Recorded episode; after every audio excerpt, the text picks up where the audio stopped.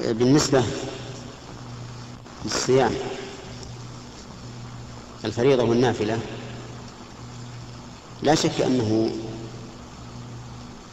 من المشروع والمعقول أن يبدأ بالفريضة قبل النافلة لأن الفريضة دين واجب عليه والنافلة تطوع إن تيسرت وإلا فلا حرج. وعلى هذا فنقول لمن عليه قضاء من رمضان اقضي ما عليك قبل أن تتطوع. فإن تطوع قبل أن يقضي ما عليه فالصحيح أنه أن صيامه التطوع صحيح. ما دام في الوقت سعة لأن قضاء رمضان يمتد إلى أن يكون بين الرجل وبين رمضان الثاني مقدار ما عليه. فما دام الأمر موسعا فالنفل جائز. كصلاة الفريضة مثلا إذا صلى الإنسان تطوعا قبل الفريضة مع ساعة الوقت كان جائزا.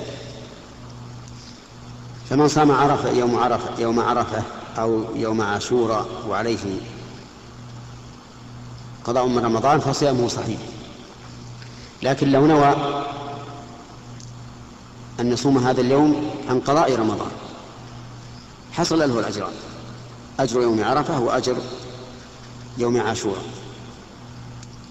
مع مع أجر القضاء. هذا بالنسبة لصوم التطوع المطلق الذي لا يرتبط برمضان.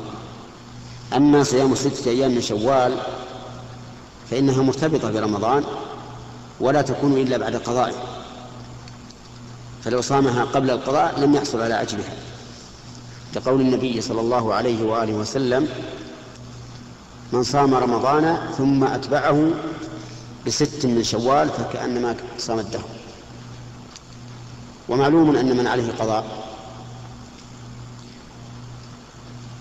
فإنه لا يقال صام رمضان حتى يكمل القضاء. وهذه مسألة يظن بعض الناس أنه إذا خاف خروج شوال قبل صوم الست فإنه يصومها ولو بقي عليه القضاء وهذا غلط. فإنها هذه الستة لا تصام إلا إذا أكمل الإنسان ما عليه من رمضان.